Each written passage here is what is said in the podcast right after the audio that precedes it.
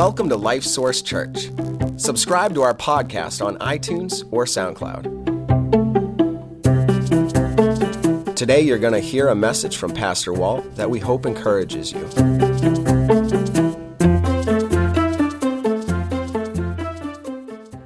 Well, imagine with me, if you would, a man who has had access to millions and millions of dollars of people's money to manage it, to invest it. Uh, he's made promises to these people. Uh, but in, along the way, he has cut corners, he's not followed the rules, he's been shady in his dealings, he's enriched himself, squandered it, and he has lost millions and millions and millions of dollars of people's money. Now, does that sound familiar? In our culture? It's happened, hasn't it? So let's imagine this man finds himself in court and he's, he's guilty, and, and unless there's some way he can make all the financial things right for everybody involved, he's going to jail for a long, long time. And he has no way to make it right because he squandered the money, it's gone. And so he is facing long term jail sentence. As the judge gets ready to pronounce the, the uh, sentence, all of a sudden uh, a note is brought to him, and, and he reads it, and he, he looks and he says, Well, this is a, a turn of events here. And he says this to the, to the man who's guilty there this gentleman over here, and he looks over and sees this man, says, has agreed to pay all of the money that you owe that will make it right for everybody. The only condition is you have to agree to accept it. And so, of course, this man, obviously, what would the, you'd be crazy not to, right? He accepts that. I accept that payment. Okay? And then, so the judge says, You are free to go. And as he, he gets ready to, to leave, the, the man who made the payment comes and talks with him. And, and the guy says, Okay, so what's the catch? What's the catch here? And he says, There is no catch. The only condition was that you agreed that you needed it and you took it. You accepted it. I mean, I don't have to do anything. No, but there's some things I'd like you to do. I'd like you to change your ways. I'd like you to go out and use the skills that you obviously have, use them for good. Use them to, to make a difference in people's lives. And don't live selfish. I, I want you to change and be different now. But you've already, it's already been paid. So that's not an issue, but I, I want to encourage you to change. So imagine then that this man who has been forgiven all this debt listens to all this, he's accepted, he's experienced the, the blessing of it, and then he turns and leaves the, the courtroom and walks out and goes right back to the ways he had always been. What do we think of somebody like that? Somebody did such an amazing thing for you and you're so good. We would say, You betrayed that person, didn't you? That person invested all of this in you and you have betrayed them. Well, do you see that every time we choose to sin, that's sort of what we're doing, isn't it? God has paid our debt in full unconditionally and says, I want you to change. I, I want you to, you know, to do better with your life. I want your life to be. And, and when, every time we choose to sin and go our own way, it's like we betray the Lord. Sin is ugly, people. It is ugly, ugly, ugly, hurtful, damaging. And yet, we do it. You know, we need to understand that sin is like gangrene.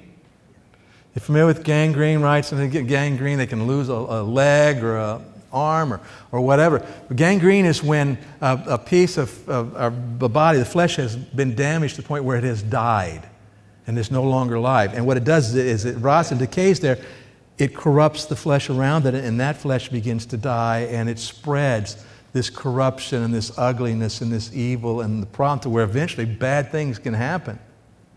That's the way sin is in our lives. When we allow sin to remain in our lives, that is the way that what's going on. You think about it sin has never done anything good for you. in the chapter we're going to look at today, and we're not probably going to get to these verses, but it says, Sin always brings forth death. The wages, what sin pays, is death. Every time we sin, something dies. You know, piece of our soul dies, uh, uh, an opportunity dies, a relationship begins to die. I mean, death comes. Sin has never done anything good for us, only harm. And when we do things God's way, it's never brought anything to us but good and healing. It's like when we do it God, it's like getting a blood transfusion when there's a problem. The blood transfusion goes in, begins, and spreads this healing into our lives. So we know this, but we still sin. So, how do we stop that? That's what we want to talk about today. How to stop sinning. We're going to look in Romans uh, chapter 1 and, and deal with this. And by the way, it is, it, is, it is so important that we learn to do this. And here's what I'm going to say. Here's what I want you to, to come away with today if you come away with nothing else. And, and what I'm going to talk about, it really applies to this issue of how to stop sinning, but it, it applies to the whole Christian life, all other areas of Christian life too. And it's this statement listen, you need to choose to believe the right thing so that you can choose to do the right thing. If you go ahead and put that up, that'd be awesome, okay? Choose to believe the right thing so that you can choose to do the right thing. Now, this is, it sounds silly, right? Wouldn't you say it's kind of like, well, duh? right? Well, of course. Yeah, but it, it's not as easy as you think. I don't know if you've ever seen, I've seen paintings and read illustrations about a man who, who was in jail, a jail cell, for years and years and years. No hope to get out, no expectation, no rights, no, you know, someplace in the woods. And then one day, somebody comes and unlocks the door and opens the door. And the man stays in the cell. He has become so accustomed to living in this cell, so accustomed to believing there is nothing for him out there, that he stays in the cell. He doesn't believe that he is really free. See, and for him to experience this freedom, what's he going to have to do? He's going to have to choose to believe what? The right thing. Believing the wrong thing that I'm just always here, that I'm stuck here, this is just the way it is, he's never going to come out. He has to choose to believe, no, the door is open. I really am free. I really can walk out of here. That way, then he can do the right thing. As Pastor Dave has reminded us so many times, belief determines behavior. What we really believe deep down inside at any given point in time will determine the choices that we make. And so, this is why in the Christian life, and in specific this issue we're going to talk about today, you have to choose to believe the right thing. And you have to do that so you can then choose to do the right thing. And this is especially true with the issue we're talking about today. And, and let, us go to Romans chapter 6. Uh, we see in Romans 6, it, it deals with some issues that are not intuitive to us. They aren't things that we would ever come to on our own and figure out when it comes to sin. Romans chapter 6, that's page 1298 in the Bible that's there in the chairs. You remember at the end of chapter 5, the apostle, Holy Spirit led the apostle to write, but where sin abounded, grace abounded what? Do you remember? much more. How, isn't that such good news? No matter how much we have sinned or how much we will ever sin, God has more grace than that. More grace. We, we're never at risk of having sinned too much. Now, we may experience in this life the consequences of having sinned too much. But the fact of our relationship with God is not at risk because God has more grace than we have sinned. Good news. Well, the, the question that comes to mind is well, then we can just sin, right? Well, that's the question. That's the question that Paul asked in chapter 6, starting in verse 1. He says, Well, what shall we say then? Shall we continue in sin that grace may abound? right? And then he says this Certainly not. Now, it's interesting when you look at uh, English Bible translations trying to translate the words that are here, and very little translation would be, may it never be. May, may it never be. The King James Version uh, tried to capture the significance of this and translated, God forbid. Shall we go ahead and sin because we got grace? God forbid. No, certainly not. Don't do it. All right, fine. The problem is, I do. Do you? I'm not looking for a show of hands there. The problem is that we do sin. So verse 2 says, Certainly not. And then he says this How shall we who died to sin live any longer in it? Okay, so there's the first thing we're going to see, and we're going to talk more about it, but what do you mean die to sin? What do, what do we mean we died to sin? Doesn't seem like I died to sin. And, and then verse 3 he says, Or do you not know that as many of us as were baptized into Christ Jesus were baptized into his death? Okay, so let's stop and talk about this because we might say, well, wait a minute, I'm confused baptism. When we think baptism, we usually think of what we do up here in our baptistry, right? We take people and we put them in the water and say, buried in the likeness of Christ's death and raised in the likeness of his resurrection. Um, but this word baptism doesn't just mean that symbolic thing that we do. In fact, its root meaning, baptism is just a transliteration from the Greek word uh, baptizo, baptism, it literally means to put into. To put into, okay? This word was used to, um, when they dyed cloth in the New Testament times, they it, they said they baptized the cloth. Now, that's hard for us because we think baptism, religion, and all that, right? But no, they, what they do, they took the cloth and did what? Put it into the dye. Okay? To put it into. I, I heard in this last year someplace that when two naval ships in those days would fight and one would get sunk, the other two said, We baptized them. we put them into the sea. And so the very basic meaning of the word means to put into. 1 Corinthians chapter 12 says that uh, all of us have been baptized by the Holy Spirit into the body of Christ. And that's what Paul is talking about here.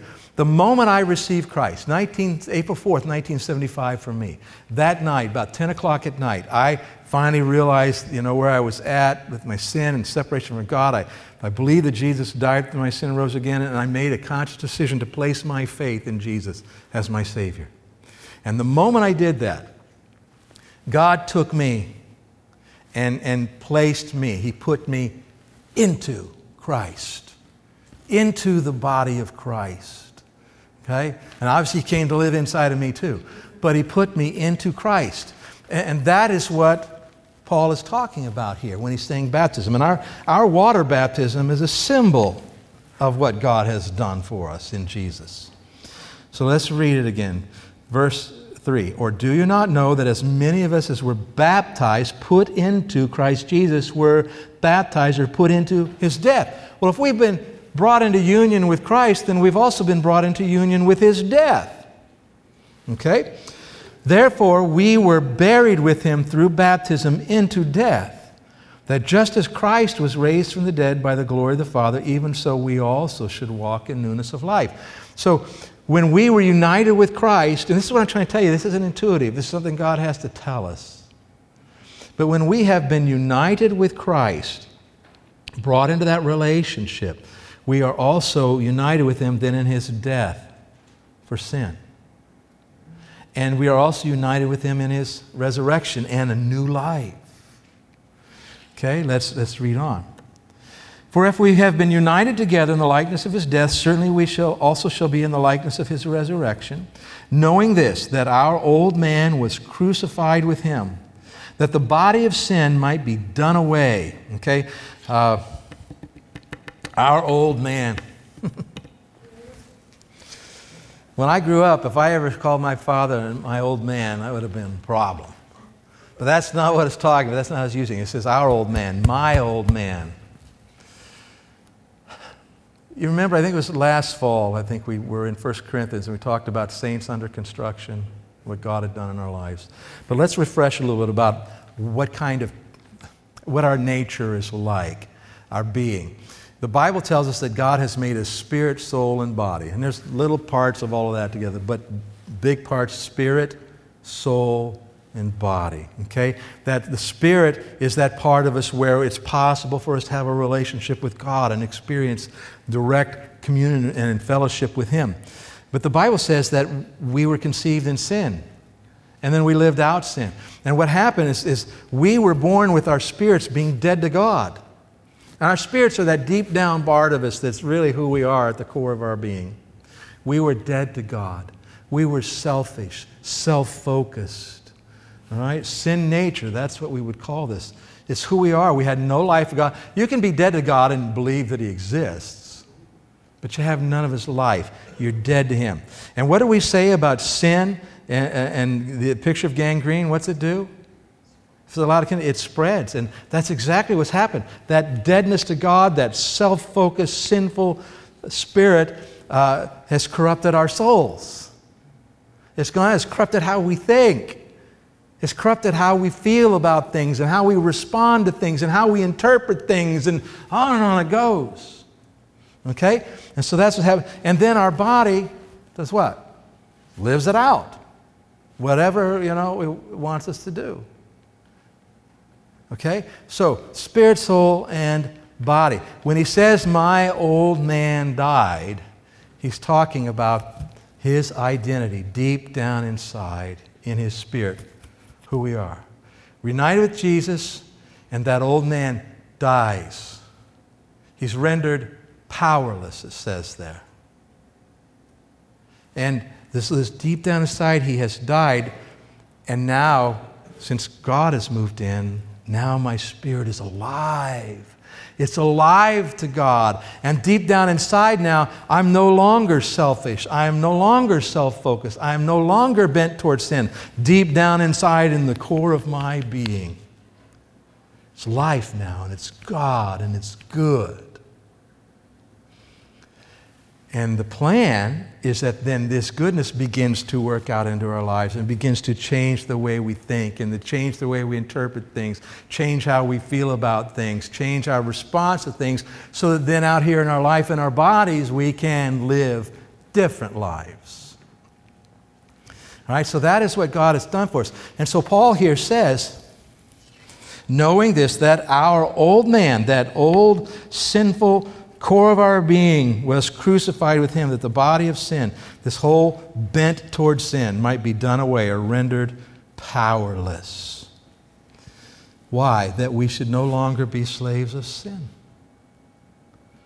So, so this is telling me that when the core of my being was, was dark and separated from God and dead to God and no life and self focused, I was a slave to sin. Now, maybe I tried to make that sin look respectful, but I was a slave to it nonetheless.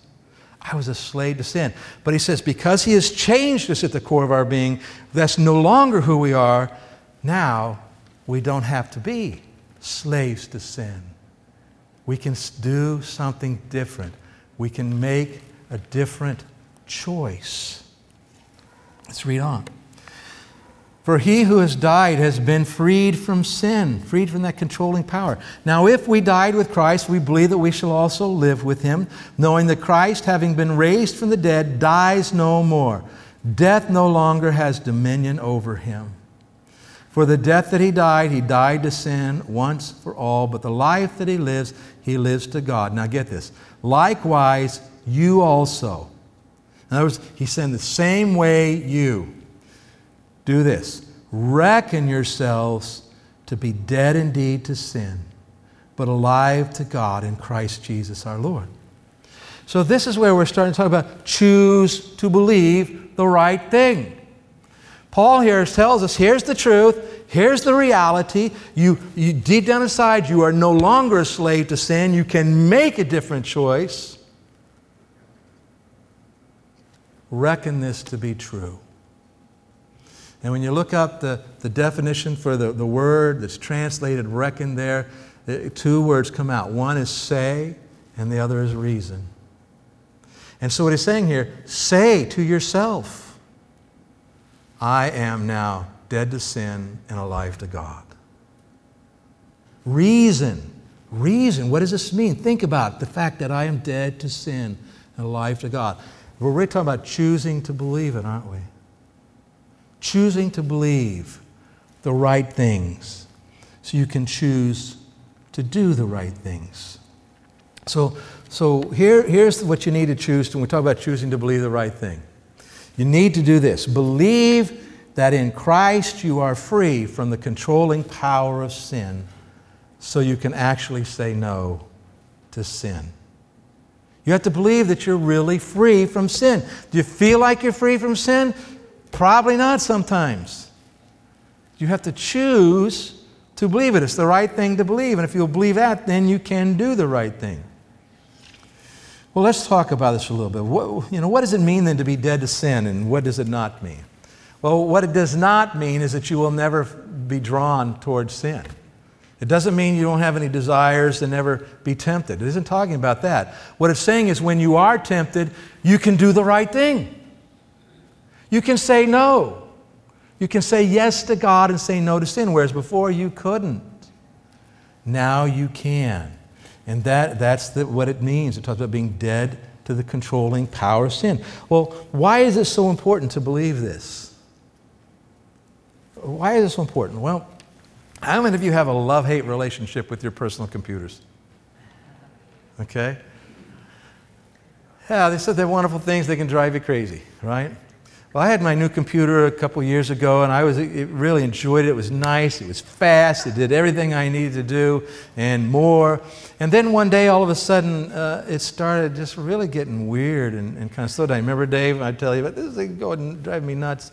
Trying to figure it out. I chased them. Like, there were no viruses, anything like that I could find, but it just got really slow. And all of a sudden, it'd be working. All of a sudden, it would just kind of go like this for a while, and like trying to figure out how to get it to work, and, and uh, I, I couldn't.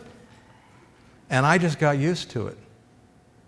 I learned to expect it. I learned some ways to work around it. I learned if I did this, this, maybe it could change. And I just lived with it for months. And one day I was talking to my son Matt, and I was, he asked me, Could you do something for me? I had my computer out here in the foyer, and I, I said, Yeah. I said, Well, you have to wait a minute because da, da, da, all these things. He says, It ought not be that way. He said, There ought to be some way you can figure this out and find out what's going on. And he made some suggestions about where to find the answers.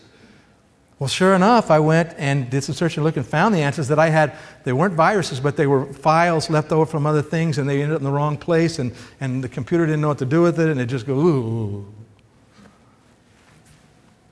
Pull those things out, isolate them, test it, boom, computer's like new.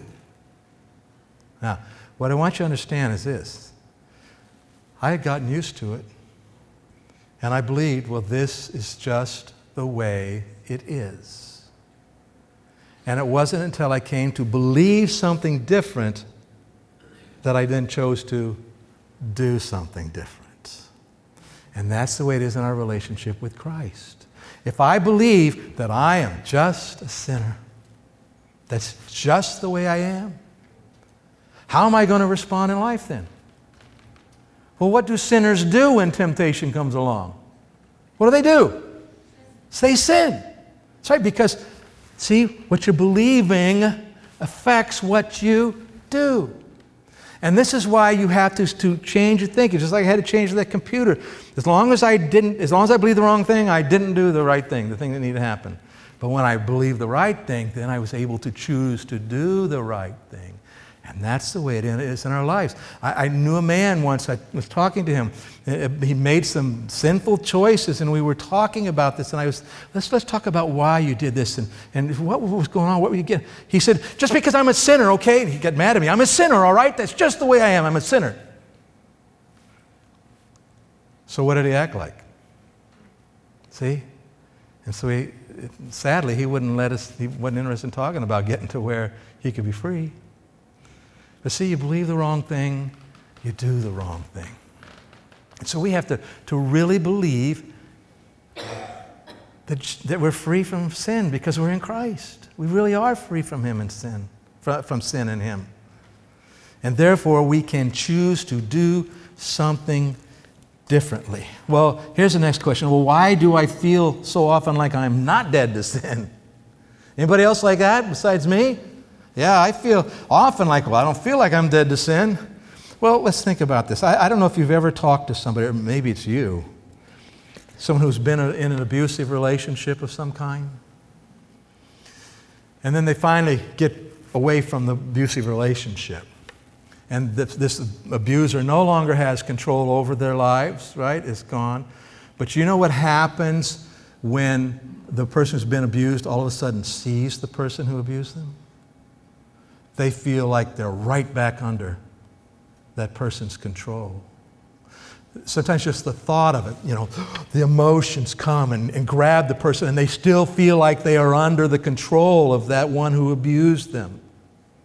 And, and, their, their solution is to say, no, wait a minute, what's the truth here? I am no longer under this person's control, even though I'm feeling like I am not, and then make choices consistent with the truth. See? And eventually, they can get to where that doesn't run them so much and less and less uh, control over them. Well, that's what happens when we're sinning.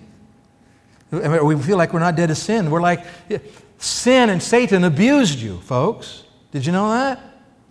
Sin, Satan abused you. And you were under his controlling power. Well, now you're not anymore. The memory sometimes is still there, the emotions are still there, and you feel like you're still under the control. But you're not. Well, so what is, what's up when we feel tempted then? If we're not under control, what's up is that, that we, you know, I talk about, you know, our bodies, right, as part of who we are. Do you know your body is amoral, has no morals? Your body. What is your body like? Things that feel good. What is your body not like? Things that don't feel good. Your body's just like a party looking for a place to happen. Okay? So, is this world going to appeal to that? Is sin going to tug at that? Sure it is. So those natural desires are there. And so sin is going to tug at that. We all have a desire to be significant, to matter. We all have a desire to feel secure, safe, and loved. All those things. So we have these desires, and what sin is, is offering to meet those desires in a way that's not God's way in a way that does more damage than help. That's what sin is. And so when we're feeling tempted, just understand these desires. And I can say no to them and I can say yes to God because God's way of meeting these desires, God's timing for meeting these desires, is good and healthy and right and helpful, where sin will just bring more destruction. But so when we're tempted, it's just a very natural thing for us to have our, our desires appealed to. Okay, so here's the question. Okay, I get all this now, but I do still sin. Why? Well, it's because we have all these core beliefs, these beliefs that need to change. Remember, we, what do we say? What did our sin nature uh, do in our lives? What did it do to our soul? Corrupted our soul, made us think wrong, made us think in twisted ways, wrong ways, interpret things wrongly, respond to things wrongly. And we built up experience and experience living this way. Man, it is intertwined all inside of us, this wrong way of approach to life because of what sin has done to us. And so the reason we still do sin is because we're in the process of unraveling that and replacing right replace the wrong beliefs with right beliefs. But that takes time. But as we work through it, more and more we can be free. And we can say no because the truth is, no matter how messed up my thinking is, the truth is because of what God has done, I can now do what when it comes to sin? I can say what? No. I can say yes to God. I can do that. And so, yeah, we still do sin, and hopefully we will sin less and less and less. So I want you to see that all of these struggles that we've talked about here really aren't related to what we think or know is true. They're related to how we feel. Have you noticed that?